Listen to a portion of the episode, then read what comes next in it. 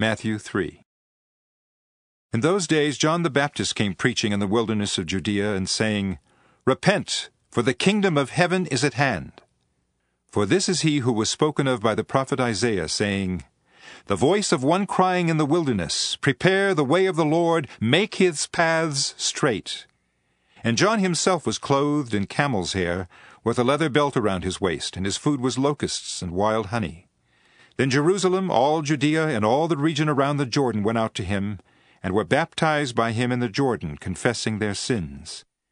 But when he saw many of the Pharisees and Sadducees coming to his baptism, he said to them, Brood of vipers, who has warned you to flee from the wrath to come? Therefore bear fruits worthy of repentance, and do not think to say to yourselves, We have Abraham as our father. For I say to you that God is able to raise up children to Abraham from these stones. And even now the axe is laid to the root of the trees. Therefore every tree which does not bear good fruit is cut down and thrown into the fire.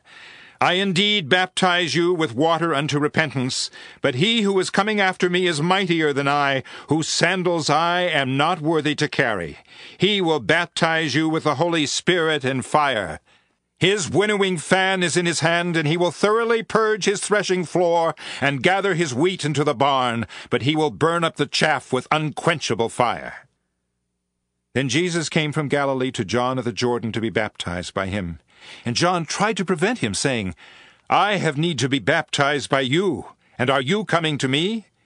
But Jesus answered and said to him, Permit it to be so now, for thus it is fitting for us to fulfill all righteousness. Then he allowed him. Then Jesus, when he had been baptized, came up immediately from the water, and behold, the heavens were opened to him, and he saw the Spirit of God descending like a dove and alighting upon him.